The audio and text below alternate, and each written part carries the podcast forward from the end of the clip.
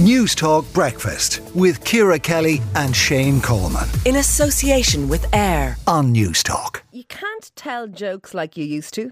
And thank God for that, says the author and columnist Seamus O'Reilly in his recent article for the Irish Examiner. Recently, this very thing, of course, has been all over the media as we spoke to presenter Emer O'Neill last week about her experience at a Tommy Tiernan gig where she left.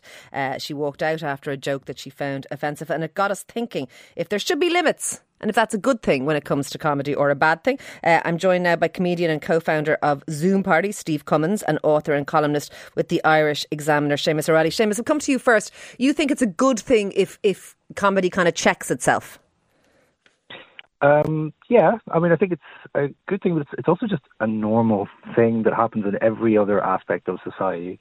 And I think the sort of hysteria that's whipped up about how cancel culture or wokeness or whatever is is, is clamping down on, on people's freedoms is an overreaction, because it's been happening ever since people got on stage and said things in front of people. Some people haven't liked it and have said so. And I think um, it's it's been blown up, I think, into... So you don't think self-censorship is as much of an issue as perhaps we're, we're now hearing? Uh, let, let me bring in Steve Cummins. Steve, do you agree? Uh, well, I do and I don't. Um, uh, self-censorship, I mean, when we're on... I think comedy is the only art form where there's immediate reaction to what you say. You know, if I'm making an album or I write a book or I write a column or whatever, um, it gets printed or it gets, you know, created or what have you, and then it goes out into the world. Whereas if I'm on stage, if I say something that offends or that's truly awful, I will get an immediate and instant reaction. So comedians, we've been self-censoring for years, because we have to. Know there has been a huge shift in comedy, and it's a good thing. There's been a huge shift in that comedy used to be you punched any direction you wanted, you know? And now at least people have realized, stop punching down, punch up. You know, don't make fun. Like I've seen, I've been, I've been a huge comedy fan, obviously, for years. So I was there for the birth of, say, what was called then alternative comedy, which was basically an answer to some of the horrendous, like, racist and homophobic and misogynist jokes that were just de rigueur. That was people. That was a, that was everyone all the time was doing it. So then what happened was the the new breed of comedians coming up against Thatcher and politics and what have you, and they were right on, or what that's what they were called. Yeah. Basically because the Ben they no Eltons, longer accepted, the, the Harry Enfields, exactly. All of those things. Yeah. Yeah, and they no longer accepted racism and homophobia, and that was a brilliant step forward. But then they still accepted so much more, like, you know, fat phobia or misogyny or whatever. You were still allowed. You were still allowed to make kind of fun. And are, are, are, are both of you then saying that we should move? What about the likes of, of I'll, I'll bring you back in, Seamus, the likes of Ricky Gervais or Dave Chappelle, who who, who both have have unapologetically had sets that uh, certainly offend some people, or, or possibly are even designed to, to offend f- some people, for all I know. And they say they're not going to change. If you don't like them, jog on. Um, I mean, that's obviously their prerogative. Um, I also think that them claiming censorship is quite ironic, considering I think they're both in multi-million, multi-tens of million deals for Netflix. So they're on a perch where I suppose they don't really have to change stuff. I think the thing they don't really uh, engage with when people criticize their work, speaking specifically about Chappelle and Gervais, is that in both of their cases specifically, it's uh, transphobia that they've been accused of.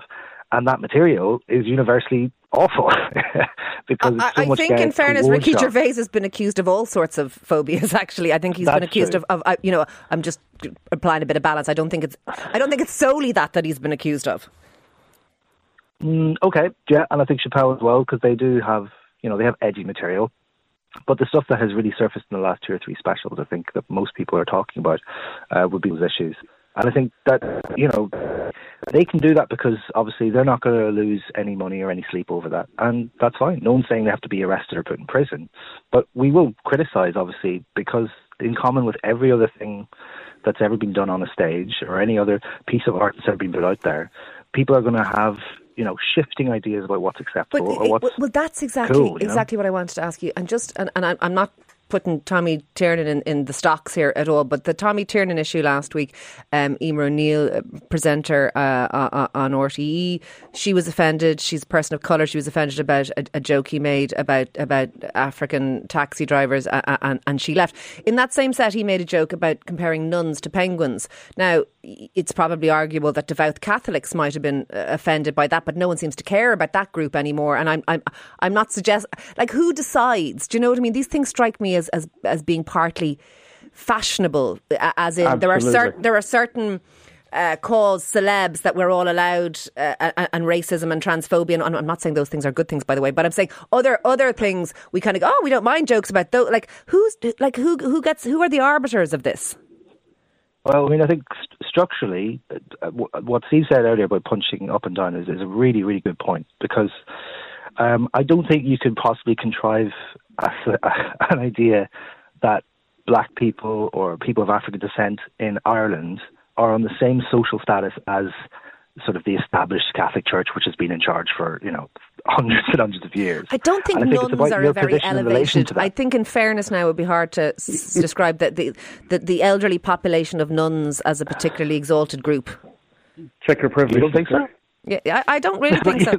You don't think so? I don't really, to be honest. But but and, and I'm by the way, I'm not a Catholic, so I don't I don't give a monkeys about any of it, to be honest. But but my point is, I'm I'm I, I don't know who gets to make up the rules, and that concerns me a little bit. Steve, what what, what do you say to that? Like that, like one person's offence is another person's joke, uh, and, well, and and those things are movable feasts. Well, exactly. And the thing is, at the end of the day, no one gets to decide. Like, actually, how. Who decides a comedian's career is the audience in total.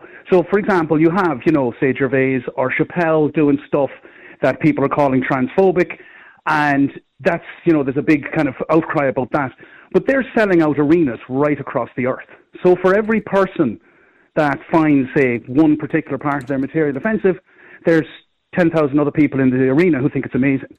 So, you know, we are completely, like, no one person, as I mean, we think we'll all freely accept. Freedom of speech is freedom of speech, and it has to be right across the board, right?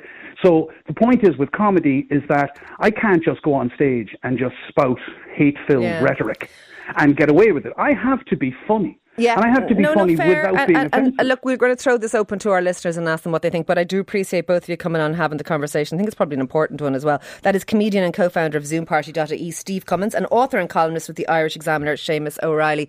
Let us know what you think about the censorship of comedy. Of course, Shane, there's always been the thing that sometimes things are funny because they're not supposed to be. That yeah, we, we laugh because we, we know it's a bit I, I risque or boring or... Um, or, or, um, or, or you know, we laugh when we know because we yes. know we shouldn't. I thought that's you hit the nail. Of, I thought your question, comedy. though, Ciara, hit the nail on the head. Who decides? Who's the arbiter of what's acceptable? And that's where I think the worry is. Yeah, let us know. Five three one zero six at a cost thirty cent. Love to hear from you this morning here on News Talk Breakfast. News Talk Breakfast with Ciara Kelly and Shane Coleman in association with AIR, weekday mornings at seven on News Talk.